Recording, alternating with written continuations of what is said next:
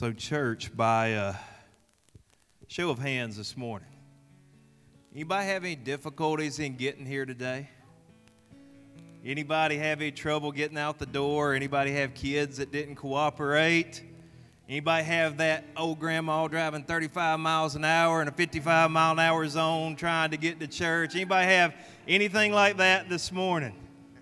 I did. I was all the way dressed and got a stain on my shirt and had to change my clothes. And then I got here and we had an event Friday night with the youth. And like Pastor Jason said, we had about 200 young people in here worshiping, full altar. Great event, great event. But my iPad that I preached from was in this room and I couldn't find it this morning. Still can't find it. So uh, y'all pray that it shows up, but not that big of a deal. But just stuff like that. You know, sometimes it's not the big stuff, it's the little stuff that Satan throws at us just to try to mess us up. But we're here today, right? We're here. Somebody do something behind me. Uh, we're here today, and we are here to worship the Lord. And so, uh, I don't know, maybe you've had a great week. Maybe you've had a tough week. Maybe you just have a need today. I've told you guys I've been battling some stomach issues. I still haven't diagnose what's going on with me. Keep praying for me. I believe prayers do better than anything. So you guys keep praying for me on that. Um, but it's not been the easiest week of my life, but God's still good. And He's still here, and He's still moving, and He's still working. And like the song we just sang says, He never gives up on us. Never gives up on us. So I just wonder this morning is there anybody who would just like to step forward? And we're just going to have our prayer time here. Anybody would just step forward and say, Yeah, it's been a tough week, or Yes, I have a need, and I just want some special prayer. You know, there's nothing magical or anything about coming up here, but sometimes when we step forward, I don't know, when we do something with our physical, it affects our everything else. And so, can I invite you this morning? Would you like to come for special prayer? Anybody have any need? Unspoken request? Something been on your heart for a while? Something broken your heart for a while? I don't know. I don't know, guys. But the Lord knows. I promise you, He knows. God knows. Anybody want to come and just just talk to Him about it? Just seek Him in a special way today. Come on up and we'll pray together.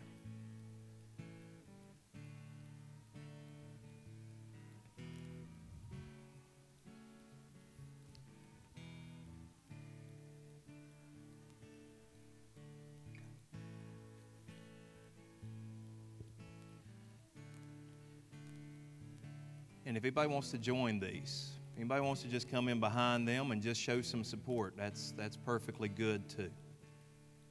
Let's seek the Lord's face. We live in tough times, guys. We live in tough times, but the Lord is still on the throne. He's still God. Let's search for Him this morning.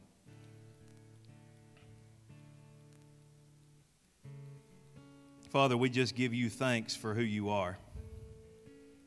We thank you that you love us. God, we thank you that you are speaking here today. God, we thank you that in the midst of trials and tribulations, you are there. God, you have defeated every enemy through the cross. Death, hell, and the grave, all in one fell swoop, were put under the thumb of Jesus Christ. That last enemy that's death, we don't even have to fear him anymore because Jesus has defeated him. And God, I don't know what needs. I know some of the needs, but I don't know all of the needs that are represented here this morning, but you know every single one of them. And God, I just pray that you would move in just such a special way. God, that you would show yourself mighty. God, that you would move things around behind the scenes. God, you would work in a way that only you can in each of these situations, God. Lord, I wish I could say that your church has a, a, enough time, enough resources to fix every problem, but Lord, we don't, but you do. You have eternity. You own the cattle on a thousand hills. You own everything, God. This earth is yours. And so, Lord, today we come to you beggars pointing other beggars to bread, to the source of life. And God, we just ask that you would minister. be in this service, we pray, God, as we look at the rescue that Jesus did for us, Lord. The rescue story that we can be part of. God, I thank you that your story is not just your story, but through the blood of Jesus, you write us into your story. God, I thank you that I've been a part of it. I get to be part of it. I pray if there's somebody here today that does not know you, Lord, that before they leave this place, they would become part of that story. They would become part of that salvation movement, which was initiated 2,000 years ago on a hill just outside of the gates of Jerusalem. God, we thank you for that resurrection power that lives in us because of Jesus. Lord, anything that needs to be raised up in us today, I pray that you would do that. Father, we love you. We praise you. We magnify your name. It's in the precious name of Jesus we pray all these things because we know that He's the one that loved us enough to give Himself for us. And all of Rushwood said together, Amen. Thank you so much for praying. Don't sit down yet. Turn around and greet three or four people. Give them a fist bump. Say hello this morning. Then you may be seated.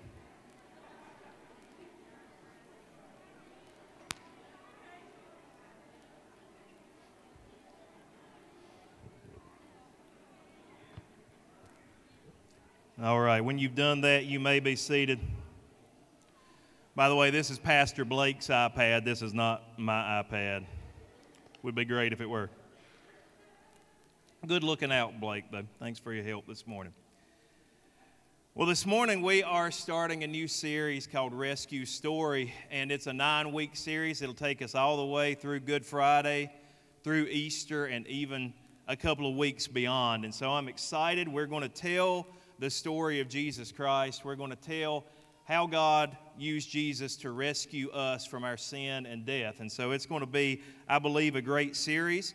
When it comes to the fall, we're going to do on this on Wednesday nights. We're going to expand this. We're actually going to be looking at the story of God, but in much more detail in our Wednesday night study. So I hope that you'll this will get kind of whet your appetite for what we're going to be talking about um, during the fall, during our fall semester of Wednesday nights.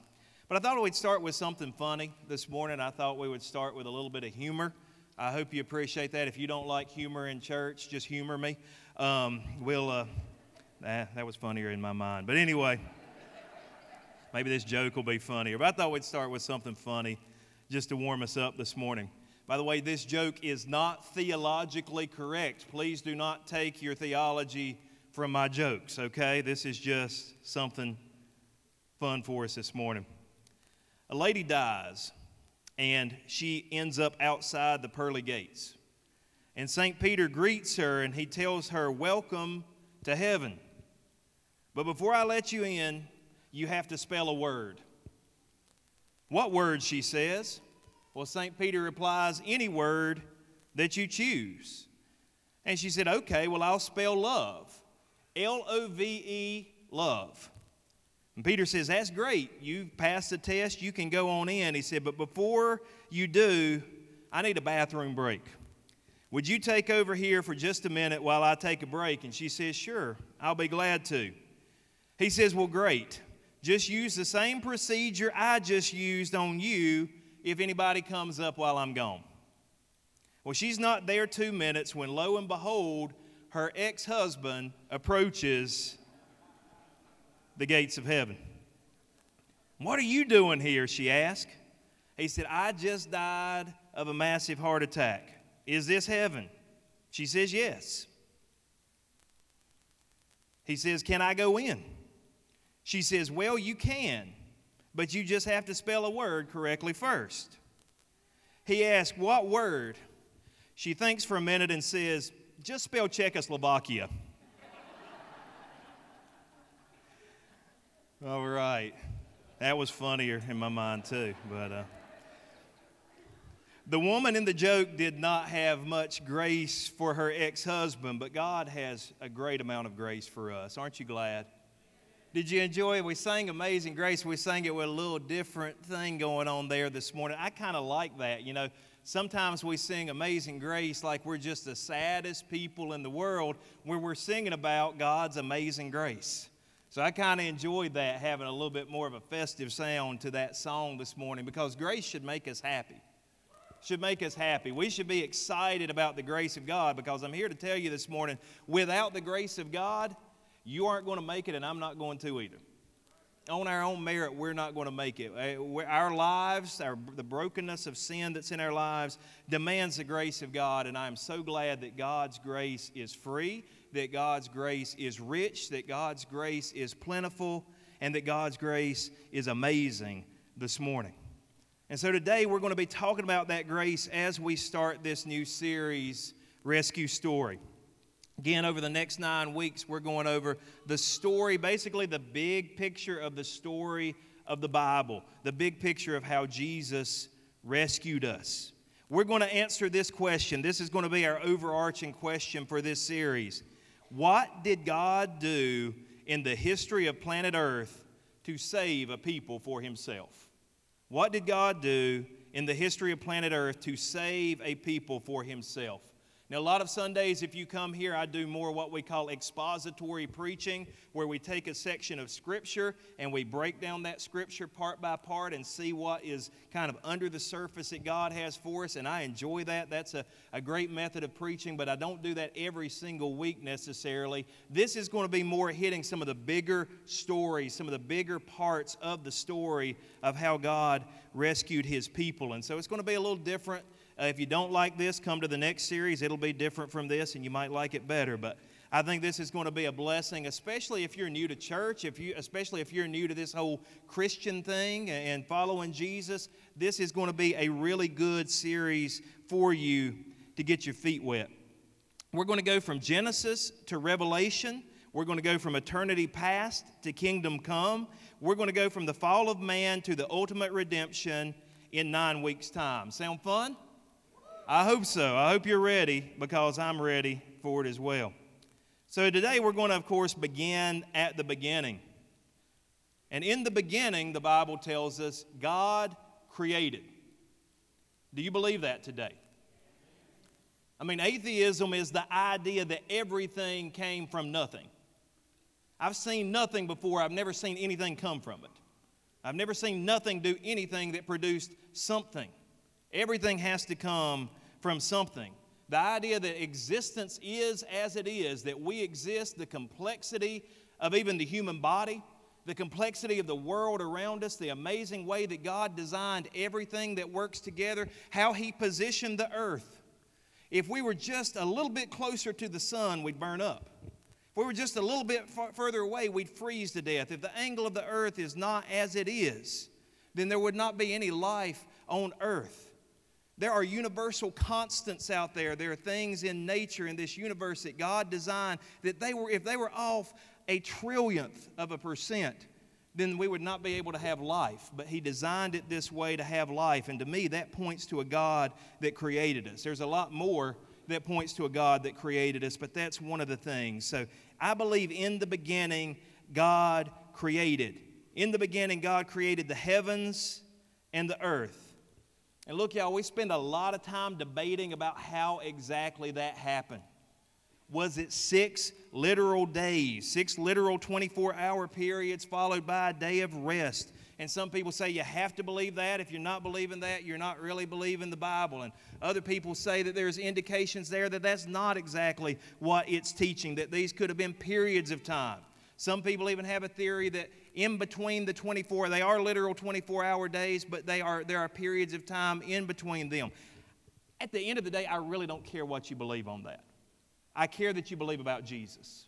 I'm not going to divide over that. I'm not going to see. It's interesting to study. It's, it's, it's, there's nothing wrong with that. But I'm not going to divide with my brothers and sisters in Christ over how we see that story unfolding. The important thing is God did it.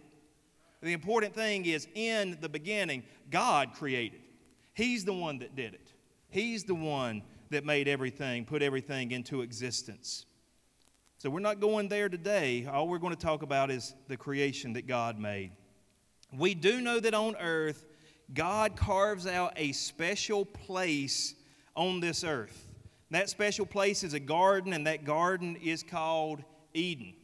We've heard about the Garden of Eden so much, you know, that we probably have just a culturized view of what Eden was. The Bible describes it as a garden. It also describes in certain places Eden as a mountain. And a lot of times, and I talked to you a little bit about this last week, that in the, in the Old Testament, in the ancient world, a mountain was a place where gods had their council, where a God ruled. And so the Garden of Eden, I believe the Bible teaches us, was a special place not only for man, but it was a special place for God. It was a special place where God resided in a special way on this earth after its creation. Eden is described as beautiful. And in Eden, God places a man and a woman, a man and a woman called Adam and Eve. And the man and the woman, not only does he place them there, they are to be the bearers of God's image in this world. You know that you bear the image of God, you carry his image. You carry the image of God. You know what? Sometimes we have people that come into our lives or things that come into our lives that make us feel lesser than, of lesser importance, of lesser worth. We feel not, we're not as good as some people. Some people are smarter than us. Some people are more successful than us. Some people are better looking than us. I mean, there's all these different things we can get caught up on, but God didn't make no junk. I'm glad you amen there. God didn't make no junk. We, we are here bearing His image. We carry the image of God. That's the most important role in this world. You know, we have, we have a lot of pets. I've got four kids, and with four kids, we have a lot of pets. We got three dogs running around, lizards, snakes, all sorts of other things. We got a zoo at our house. And it's amazing those animals, some of the characteristics they have. You know, they can, they can show great affection. An animal can show great affection to their owner, and they can show great intellect. And I mean, sometimes we just sit around and laugh at some of the crazy things these animals do. They have a lot of overlap with us as far as some of their characteristics, but they're not on earth to carry the image of God. We are. That makes us special. That makes human life special. It makes it something worth protecting. Praise God that yesterday uh, I didn't get to go. Um, was, my stomach trouble had kept me up during the night, and so uncharacteristically, I slept late yesterday. That never happens. Uh, so I didn't get to go to Love Life, but there was a church in Greensboro that had 700 people that showed up for the Love Life walk in Greensboro yesterday to protect human life. And so I praise God for that. What, what, a, what a wonderful thing. But we're placed in Eden as God's image. Eden is God's temple, and we are his priest. Adam and Eve are his priests to represent him in this world. And he says, Be fruitful and multiply and fill the whole earth with the image of God. You realize if a fall had never happened in the Garden of Eden, the plan was for man and woman to multiply, for the garden and everything to spread over the entire world, and the whole earth would be filled with the glory of God. That's why Satan came in to shortcut that. He came in to break that image filling in this world, but God had another plan. The plan was for mankind to fill the whole earth, but God and man have an enemy. How many of you know you have an enemy that's not human this morning? How many of you know you have an enemy that is supernatural, who hates you and who hates me? I can always tell when God's doing good stuff, when good stuff is happening, I have an enemy that comes in and fights against it. I, have I've seen his hand at work so many times that I kind of say, Yeah, I know who that is. I know what you're up to. Sometimes I, I know, I know you guys have perfect marriages, and I know this never happens. But uh, sometimes my wife and I have disagreements, or as a friend of mine says, we have intense fellowship sometimes. And uh, don't always see it eye to eye, don't always think exactly the same way. But I can tell when the argument, and it's always my fault, but yeah, but um, I, uh, the women like that. Um, I can tell when it's my fault, when I've thought something stupid, said something stupid, done something stupid, you know. Um, but I can also tell sometimes when we get in these disagreements when there's an enemy who is just revving both of us up against each other. And sometimes I've been around long enough, we've been married 16 years, we've been around the block long enough that, that we kind of say sometimes, you know what, this is Satan. This is our enemy. This isn't us. This is, I mean, we're, what we're fighting over is just stupid. This is Satan getting us mad at each other to try to divide us. And so we've gotten where we can recognize that, back off, and start attacking him in prayer instead of attacking each other. And so, uh, you know, keep that one in your back pocket. That's not the main sermon this morning, but it might speak to you today. We do have an enemy. The enemy was a heavenly being. He started off as Lucifer, he started off as the worship leader of heaven. A beautiful angel, a, a beautiful divine being, part of God's holy council, it looks like from the book of Job. Beautiful, but also cunning and evil. And he decides he's going to exalt himself above the throne of God. I'm going to become greater than God. I'm going to become greater than the Almighty. Not a good plan.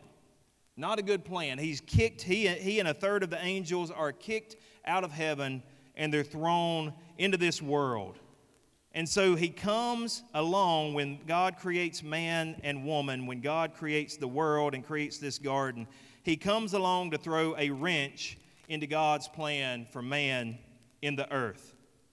See, God had given man and woman, Adam and Eve, a rule. He said, You can eat of any tree that's in this garden, but there's one that you can't eat of. There's one that you have to leave alone. There's one that you can't touch. There's one that you have to stay away from. It's called the tree of the knowledge of good and evil. And God says, Look, if you eat from that, you will certainly die. In fact, some translations say, On the day that you eat from that, you will certainly die. And people say, oh, well, there's a contradiction in the Bible because it says on that day you will certainly die, and Adam and Eve lived on past that day. So there's a contradiction in the Bible. But you gotta, you gotta understand there's a physical death, but there's also a spiritual death. And they died a spiritual death when they broke this rule. But you may ask, you know, Brent, why did God do that? Why did God put this tree in the midst of this garden? Why did He give them a rule? I had a friend when I think we are in about sixth or seventh grade, and we were in language arts class, and I'm not sure how the subject came up or why the subject came up. And he said, and he was not a Christian, didn't come from a Christian family. He said, Why did God do that? He said, It seems like to me he was just on a big ego trip. If he wouldn't have put that tree in the garden, nobody could have sinned and there wouldn't have been any, any bad or death or anything come into this world. Why would God do that? It seems like to me that God was just wrong in doing that to Adam and Eve if the story is true. Well, here's why I think God did that. When you don't have the option to rebel, you're a slave. When you don't have the option to rebel, when you don't have the option to go your own way, you are controlled. You're a robot. You're an automaton. You are not a free will being. And I believe that God put that tree in the garden so that we could have free will. I put in my notes this God didn't desire robots to follow him blindly, He wanted sons and daughters to follow him willingly. He gave us a free will so that we would have a choice in it, so that we would have a decision to make. The tree equaled free will for mankind. But because of that, that opens the door for the enemy to approach this couple. I've been doing some studying on Satan. There's a guy named Michael Heiser who's written a very interesting book uh, called The Unseen Realm. And he's an Old Testament scholar and he's kind of delved into all of this stuff. And he talks a little bit about Satan in the Hebrew, what Satan actually meant. Let me get a sip of water here, guys. He talks about what Satan actually meant in the Hebrew. The Hebrew word for Satan in the garden is the Nahash. The Nahash, N A H A S H. And it actually has three different meanings. The first is serpent, like a snake. Okay, and that's how it's usually translated. A serpent came along and deceived them. But there's a second meaning that can be tied to this word Nahash, and it's a divine being, like an angel, like one that is part of God's holy council, that, that was part of the throne room of heaven. And so a divine being could be a meaning for the Nahash. And the third meaning is shining one. The, the translation in Hebrew is actually one that shines. So, in other words, Satan is not going to come to you looking like this evil, distorted monster. He's just not. He's going to come to you as something that's very attractive. He's going to come to you as something that seems beautiful to you. He's going to come to you as something that's tempting you, that provides temptation for you. That's the way Satan's going to approach you. Satan's a lot like a fishing lure. You know, a fish sees that lure, it sees it shining, sees it moving, it looks like something good, something that, that, uh, that the fish would want, but when the fish grabs a hold of it, there's hooks there, and it ends up, the fish ends up dead. That's how Satan is. He's going to approach you as something beautiful, but he's really something evil. He's really something that has been corrupted. So, according to Michael Heiser and his research, and I've heard others say this same thing, when we picture Satan in the garden, there's reason to believe we should picture less of a natural physical snake we should picture more of an angelic serpentine being that's coming and approaching Eve and is talking to her. A powerful being that has serpent like qualities for sure, but is more than just a natural animal. Now, some think that it was just a demon possessed or Satan possessed snake, and maybe that works as well, but I think some, that might help some of us to understand this was not just a normal snake like you'd see in your backyard. This was something evil, this was something more. So, Satan and Adam and Eve, uh, God has been, tell, tells Adam and Eve that God has been holding out on them. You need to eat of this tree, Adam and Eve. If you'll eat of this tree, you won't surely die. What's going to happen if you eat of this tree? You're going to become like God. You're going to know good and evil, and your eyes are going to be open. You see, there was some truth in what Satan said, but there was also a lie in what Satan said. That's another one of his ploys. Something that's not all the way completely true, something that's a half truth. You know what you call a half truth? A lie. Okay, if it's not 100% true, it's not the truth, it's a lie. And so Satan comes to them and says, God's been holding out on you. And so Eve takes the fruit and she eats. And she offers some to Adam and he eats. Now, the women always get a bad rap here saying, you know what, it's the woman that fell and it was Eve that messed up, and that's true. But if you read the story, if she turned around and handed a piece to Adam, he was right there. He was right there. He should have been active. He should have been fighting against what happened. And ultimately, the Bible pins the blame on Adam. Ultimately, it pins the blame on the one that fell, and then Jesus comes, and Jesus is the new Adam that fixes all the junk that the first Adam did. So, anyway, both of them take the fruit and they eat, and something goes wrong in mankind from that point forward. Sin, death, broken relationships with other people, broken relationships with God. All of that enters Adam and Eve's spiritual DNA. Something goes wrong, and they're able to pass it on. Not only does it go wrong in them, but it passes on from person to person to person. Nobody had to teach me or you how to sin, it was natural to us.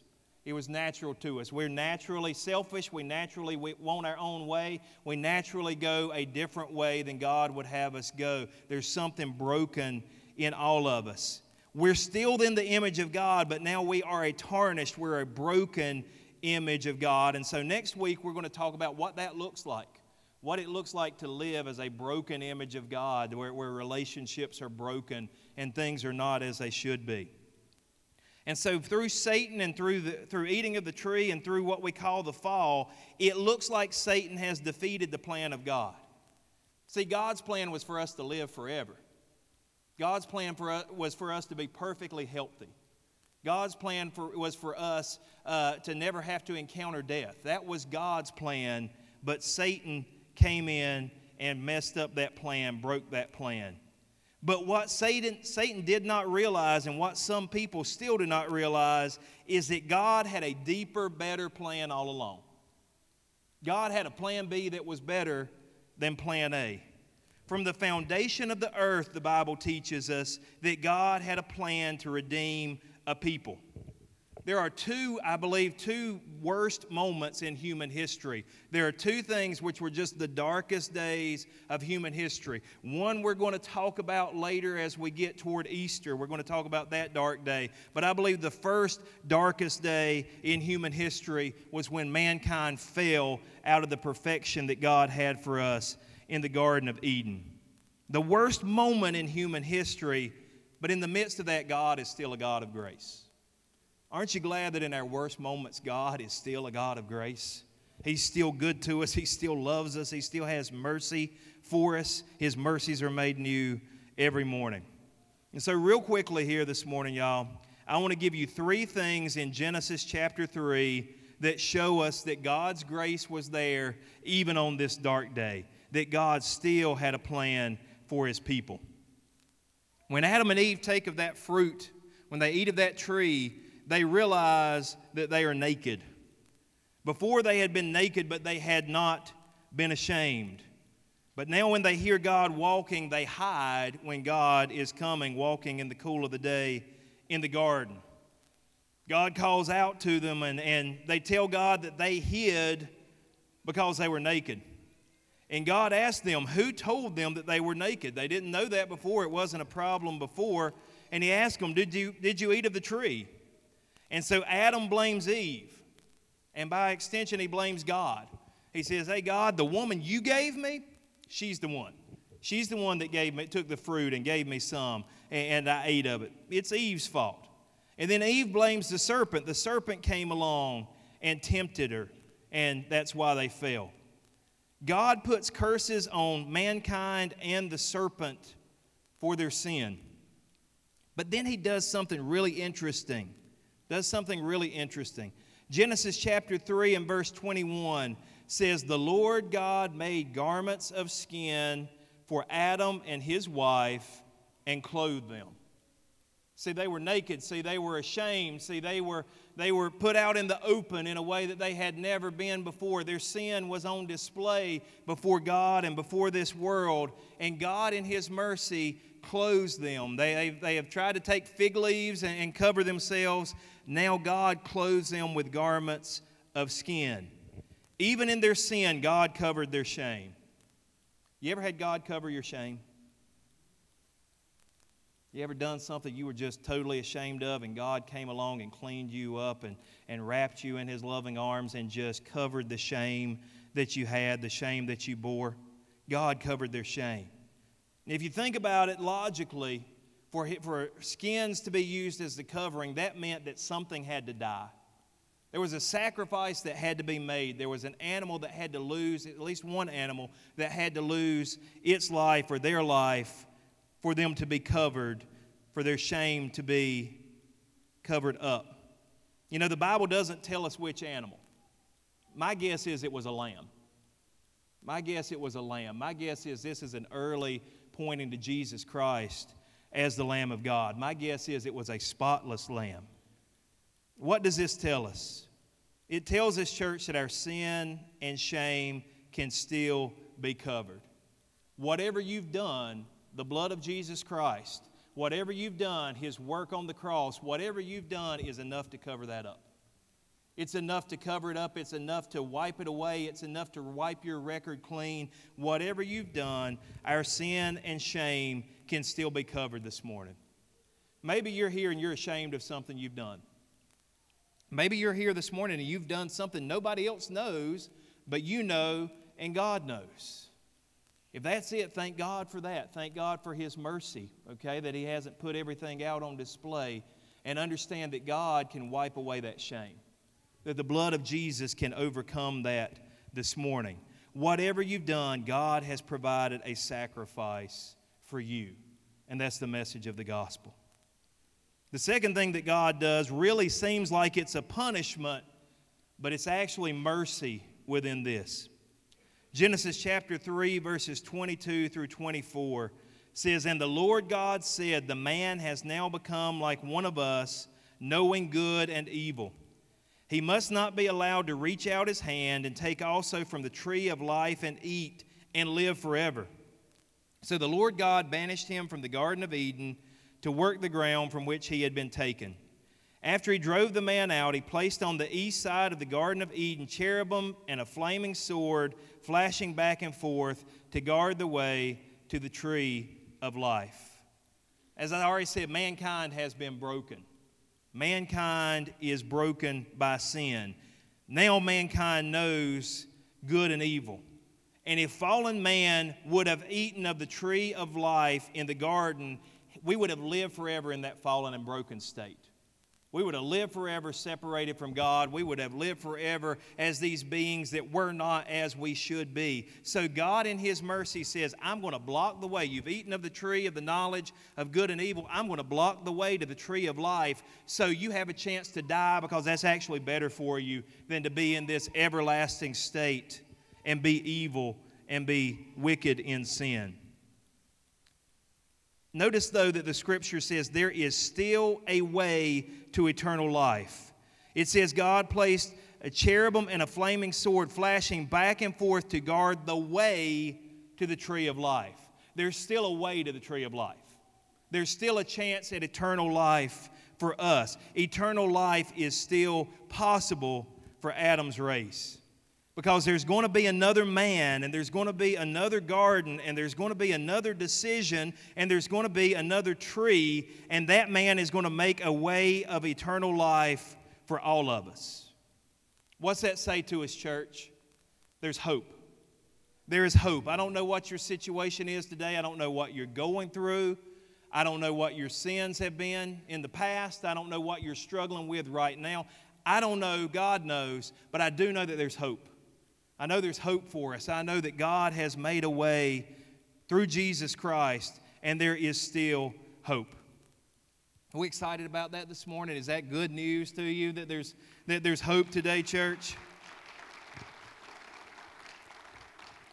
That leads us to the last thing. That leads us to the last sign of grace. And I talked a little bit about it last week in my sermon. But this story still has a hero who is going to come and save the day. This story still has somebody who is going to enter the scene, somebody who was kind of unexpected, somebody that Satan certainly didn't plan for, a hero that's going to come and save the day to bring us hope, to bring us eternal life. Genesis chapter 3, verses 14 through 15 says, So the Lord God said to the serpent, Because you have done this, Cursed are you above all the livestock and all the wild animals. You'll crawl on your belly and you'll eat dust all the days of your life. And I will put enmity between you and the woman, between your offspring and hers. He will crush your head, and you will strike his heel. What's God saying here? God is saying this serpent, this enemy, Lucifer, Satan, the accuser, is going to be made to bow down. He's going to be made to crawl on his belly. You know, a snake, uh, when a snake is in its most dangerous position, is when it's up like this and it's ready to strike. Depends on the snake, depends on the species, but most of them strike with a position with their head up, kind of standing up like this. If they're down on the ground, they really can't bite you. In fact, they're in a good position for you to step on them.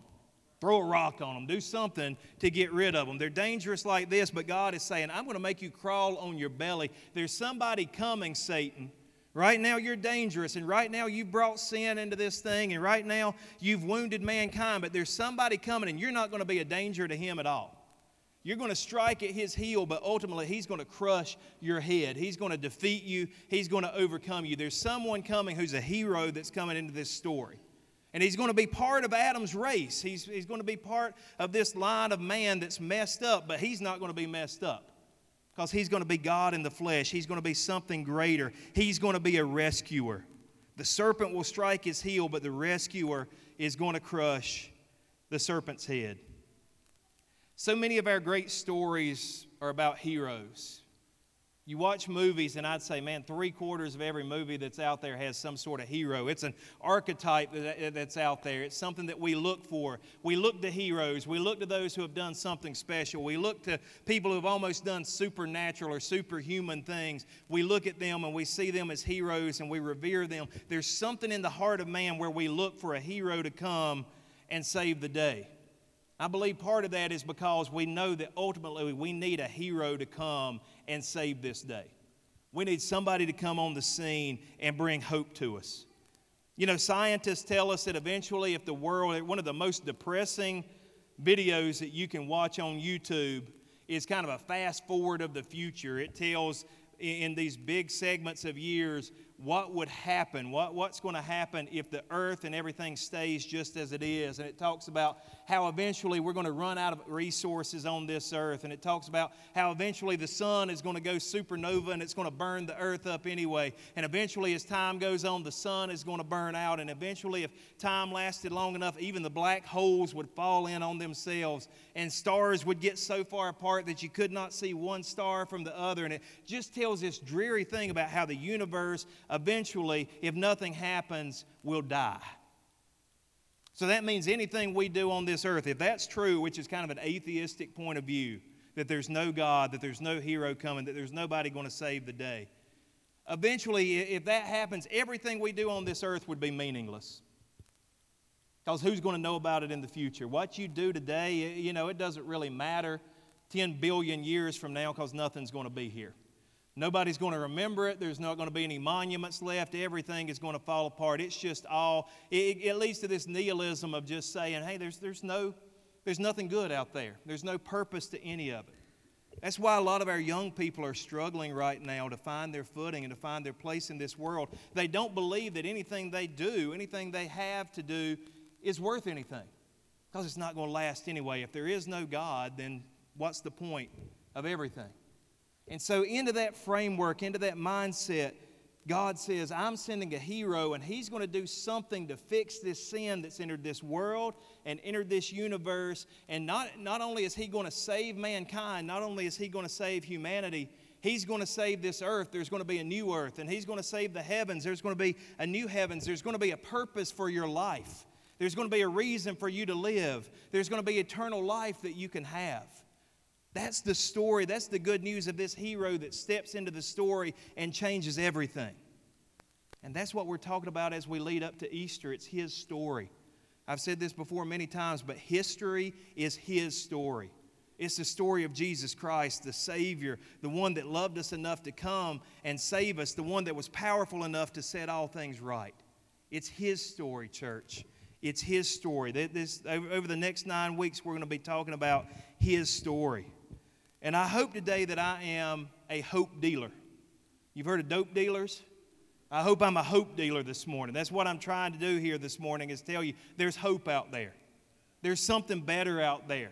There's a Savior, and I have evidence of it because He lives in my life.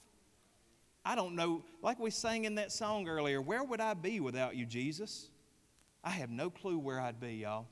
I wouldn't be standing here talking to you this morning. I can guarantee you that. If Jesus Christ had not come into my life when I was eight years old, I don't know where I would be. But this morning I just came by here to tell you there is hope. I want to give you hope today. I want to give you hope for a future. I want to give you hope for eternal life. I want to give you hope that there's something better than death, hell, and the grave. I want to give you hope that there's something better than the misery that you're living in.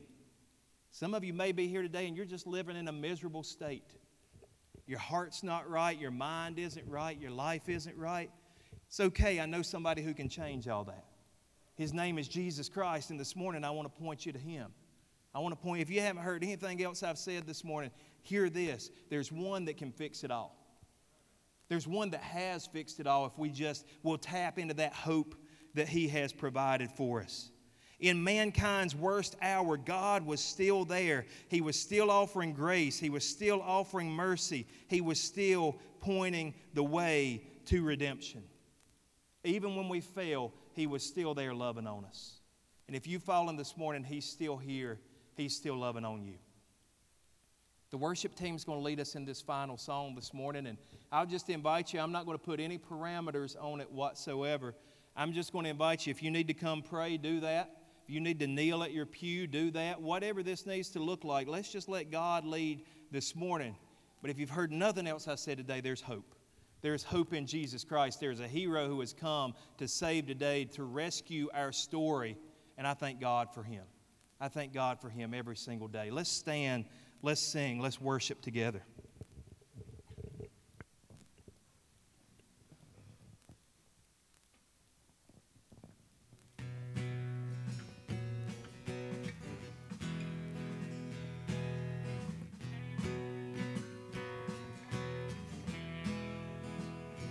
Standing here,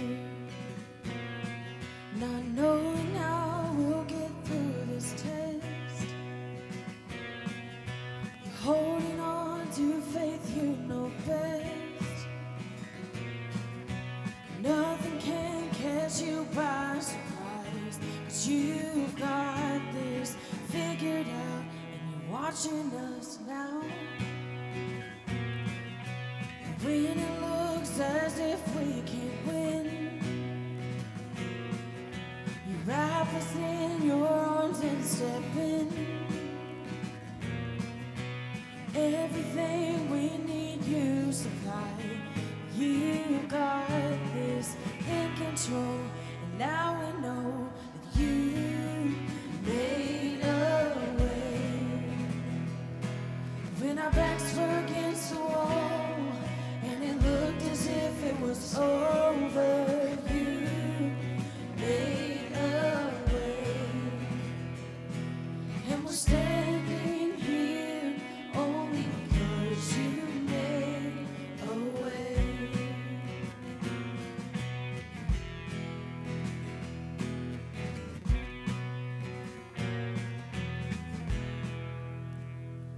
Now we're here.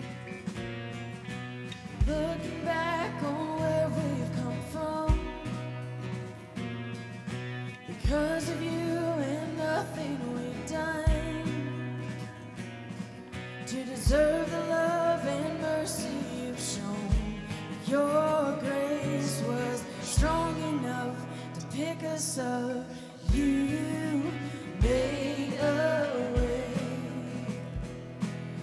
Our backs were against the wall and it looked as if it was over.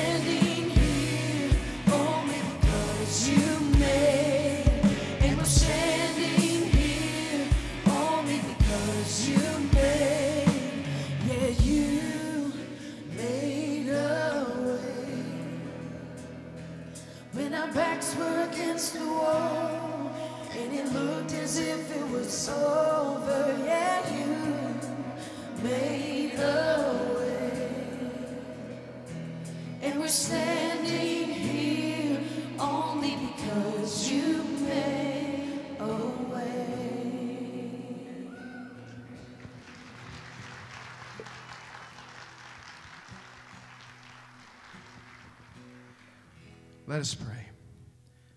Father God, we are grateful. God, we're grateful that you made a way. Father, we know that not everybody in this room has accepted the way that you've made for them.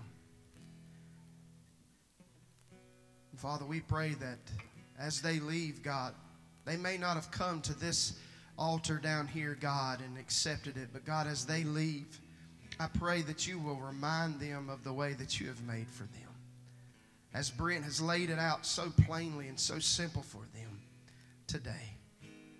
God, remind them of this message over and over and over again today until they come to the saving knowledge of Jesus Christ. Father, we thank you. We praise you for your, for your word. We thank you and praise you for Jesus.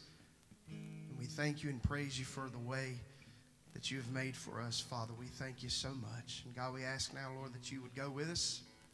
Bless us, Lord. God, keep us in the very center of your will. In Jesus' name, amen. Before you run out the door, I love you, and there's nothing you can do about it. I hope you have a great week. We'll see you Wednesday night. See you next Sunday morning. God bless you.